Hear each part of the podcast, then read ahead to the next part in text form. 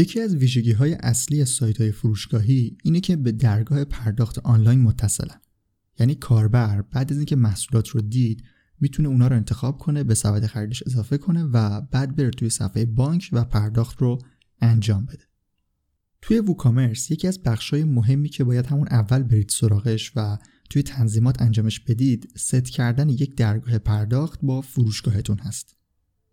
برای این کار چند تا راه وجود داره.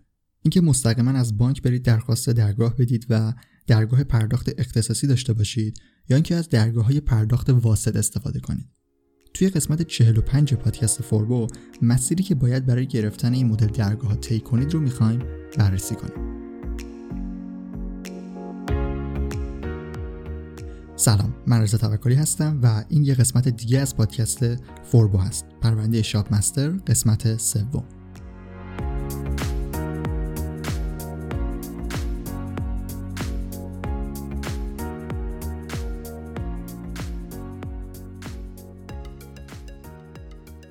خب ما توی فروشگاهمون میخوایم یه چیزی بفروشیم، حالا چه محصول فیزیکی باشه چه دیجیتالی و دانلودی.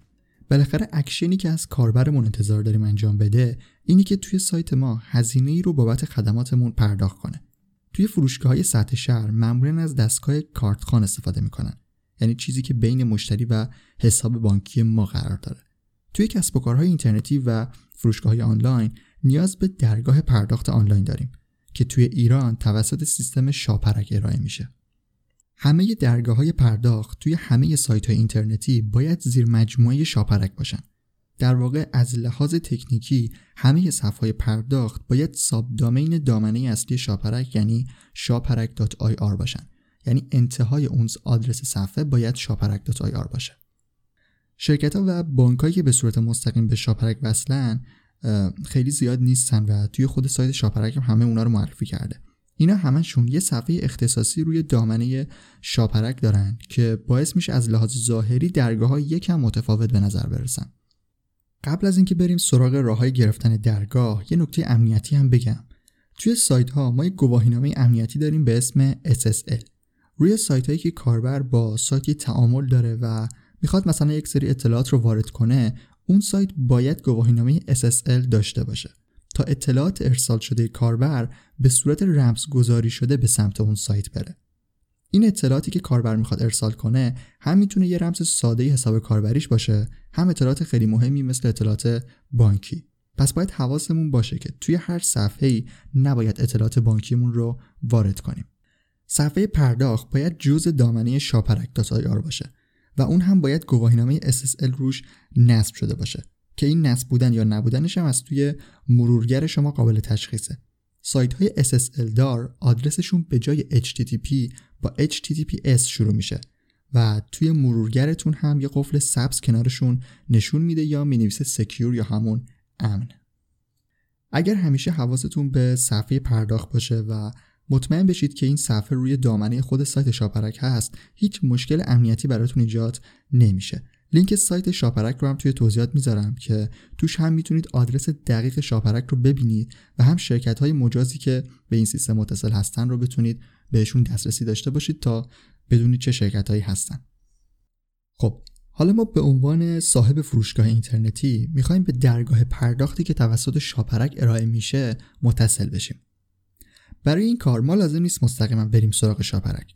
همونطور که گفتم شاپرک با شرکت‌های محدودی کار میکنه و روی دامنه اصلیش بهشون صفحه پرداخت میده.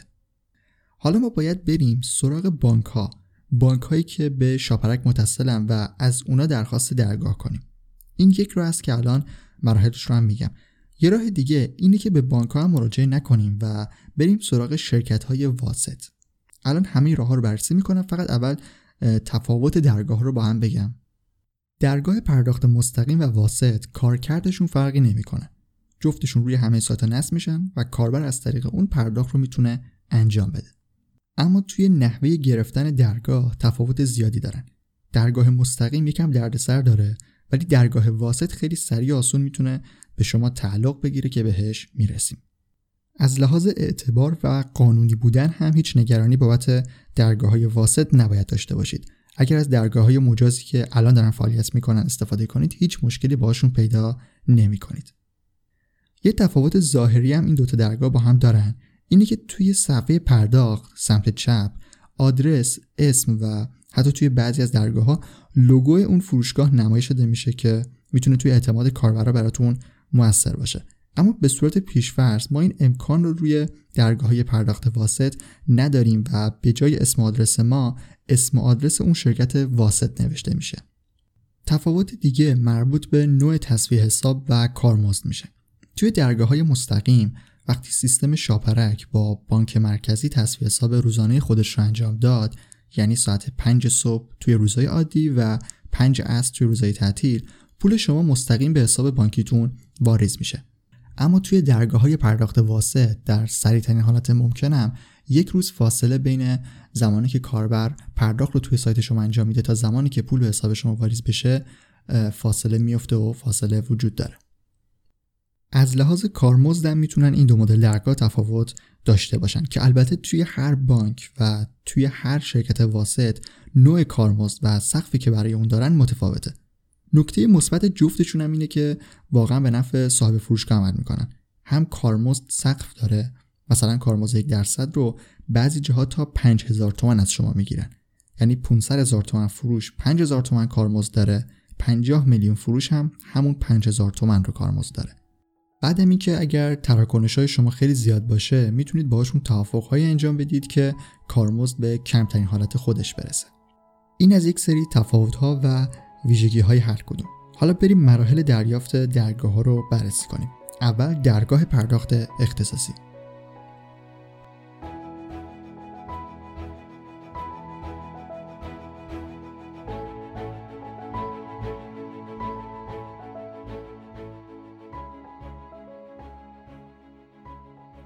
همونطور که گفتم برای گرفتن درگاه اختصاصی باید بریم سراغ بانک ها. یه بانکی رو انتخاب میکنیم که توش باید حسابم داشته باشیم. بعد درخواستمون رو باید ارسال کنیم. برای درخواست درگاه به جز داشتن حساب توی اون بانک باید کپی مدارک شناساییمون مثل کارت ملی و شناسنامه رو هم داشته باشیم و نماد الکترونیک. چیزی که باعث میشه خیلی‌ها همون اول کار دنبال درگاه پرداخت اختصاصی نباشن به همین نماد الکترونیک ربط داره. نماد الکترونیک خودش پروسه‌ای داره که هم میتونه خیلی سریع باشه هم خیلی کند. بستگی به حوزه فعالیت شما داره. مدارک اصلی که برای افراد حقیقی در نظر گرفته شده که باید ارائه بدن ایناست: مدارک هویتی، شناسنامه و کارت ملی و برای آقایون مدرک وضعیت نظام وظیفه. اینا مدارک هویتی هستن و پروانه یا مجوز فعالیت که در پرانتز نوشته شده در صورت لزوم. هر نوع کسب و کاری وابسته به یک صنف و گروهی میشه که بعضی از اینا برای فعالیت رسمی نیاز به مجوز دارن. باید برید توی سایت این نماد و مستندات سایت رو بررسی کنید، ببینید مدل کسب و کار شما نیاز به چه مجوزی داره. حالا بعد شما باید برید سراغ اون مرکزی که مجوز رو صادر میکنه. اونجا هم باید یک سری مدارک رو ارائه بدید و منتظر باشید تا تایید بشه و مجوز رو به شما بدن. بعد باید اونا رو به این نماد تحویل بدید تا پروسه نماد الکترونیک طی بشه. بعد که نماد رو گرفتید میتونید برید سراغ بانک تا فرایند درگاه پرداخت اختصاصی شما هم طی بشه. خب این مراحل مخصوصاً چون شما رو وارد مسیرهای اداری میکنه خیلی میتونه زمان بر باشه. به همین خاطر در ابتدای کار و شروع فعالیت پیشنهاد میشه که این مسیر رو طی نکنید و خیلی سریعتر و راحتتر از درگاه‌های پرداخت واسط استفاده کنید. هر موقع که شما بخواید میتونید برید اون مراحل رو هم طی کنید و بعدن مشکلی از این بابت که چرا زودتر اقدام نکردینم وجود نداره. اما درگاه‌های پرداخت واسط، یک سری شرکت‌ها برای اینکه کار کسب و کارها رو برای فروش آنلاین راحت‌تر کنن اومدن خودشون با بانک‌ها و سیستم‌های متصل به شاپرک قرارداد بستن. یعنی دقیقاً به جای اینکه ما شخصاً با بانک ارتباط داشته باشیم با این شرکت‌ها که با بانک‌ها همکاری می‌کنن می‌تونیم ارتباط بگیریم. اینجا دیگه خبری از مجوزها و نمادها برای گرفتن درگاه نیست. شما فقط باید توی یکی از این سایت‌ها، در واقع سایت یکی از این شرکت‌های واسط ثبت نام کنید و مدارک هویتیتون رو براشون بفرستید. باید تصویر کارت ملی و مشخصات مکانی خودتون رو بفرستید تا شما رو تایید کنن. بعد از این میتونید درخواست درگاه پرداخت رو ثبت کنید. فقط باید قبلش توی سایتتون محصولی رو وارد کرده باشید تا اونا وقتی میان توی سایت بتونن نمونه چیزی که قراره به فروش بره رو ببینن. اگر محتوای سایتتون جزء موارد غیرقانونی نباشه، مثلا سایت شرط بندی، خیلی سریع با درخواستتون موافقت میکنن و میتونید درگاه پرداخت رو فعال کنید. برای فعال کردن درگاه و تنظیمات نهایی شما نیاز به پلاگین اون شرکت واسط دارید. اگرم به صورت اختصاصی درگاه میخواستید و با بانک همکاری میکردید، بازم باید یه پلاگینی که اونا بهتون معرفی میکردن رو روی سایتتون نصب میکردید. به هر حال توی خود سایت ها لیست کامل پلاگین هاشون هست و فقط کافیه پلاگین اصلی رو روی وردپرس نصب کنید و فعالش کنید. توی صفحه تنظیمات ووکامرس که توی قسمت 44 در موردش توضیح دادیم، یه تبی هست به اسم درگاه پرداخت. بعد از نصب پلاگین اون شرکت، توی این صفحه یه بخش جدید اضافه میشه که اسم اون شرکت واسط رو نوشته. شما باید فعالش کنید و وارد تنظیماتش بشید. برای ست کردن پلاگین با اون درگاه پرداختی که درخواستش رو دادید، نیاز به یک کد دارید، مرچنت کد. وقتی درخواستتون تایید بشه، این کد رو توی سایت بهتون میدن که باید کپیش کنید و توی تنظیمات ووکامرس وارد کنید. بعد از اینکه کد رو وارد کردید و ذخیره رو زدید، دیگه درگاه پرداخت شما وصل میشه و کاربرهاتون میتونن دیگه توی سایت خرید انجام بدن. حالا توی قسمت افزودن محصول ووکامرس، هر محصولی که بخواید رو با هر قیمتی میتونید وارد کنید. اون قیمت اتوماتیک وارد سیستم قیمت درگاه پرداخت میشه و کاربر همون قیمت رو در صفحه بانک میبینه و میتونه پرداختش کنه. حالا بریم یکم دقیق‌تر با این شرکت‌های واسط برای درگاه پرداخت آشنا بشیم.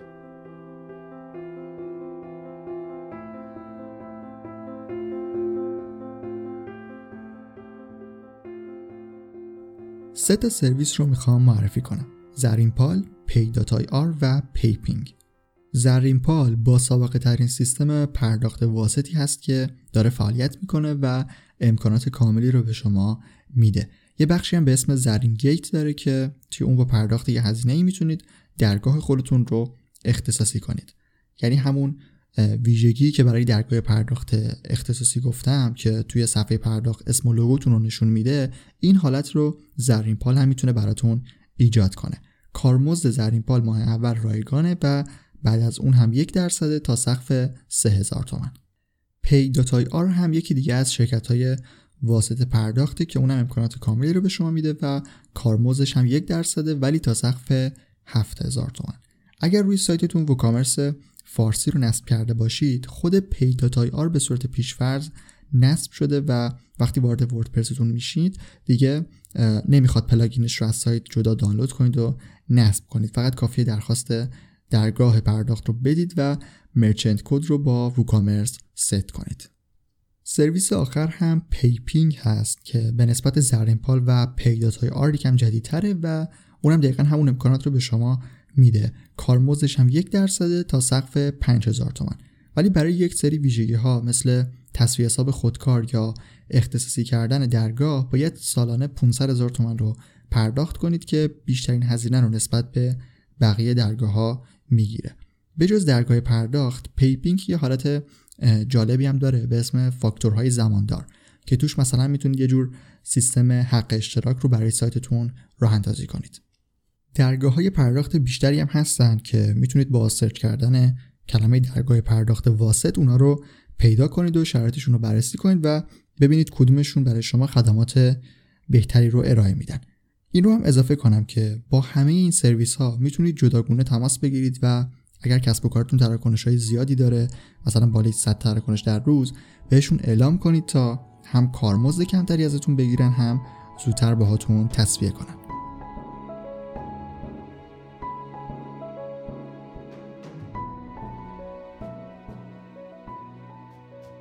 اینم از موضوع درگاه پرداخت. اگر سوالی در خصوص این موضوع داشتید حتما کامنت بذارید. هم توی اپلیکیشن های پخش پادکست مثل کست باکس میتونید کامنت بذارید، هم توی سایت فوربا. پرونده شاپ مستر همچنان ادامه داره و به موضوعات بیشتری در مورد فروشگاه‌های آنلاین میپردازیم. اگر دوست داشتید با نحوه ساخت و طراحی سایت فروشگاهی آشنا بشید، میتونید از کلاس شاپ مستر توی سرویس دانشگاه فوربا استفاده کنید. توی این کلاس که سومین کلاس فوربا هست، به صورت کامل از اول یک فروشگاه رو با هم میسازیم و اون رو تکمیل میکنیم.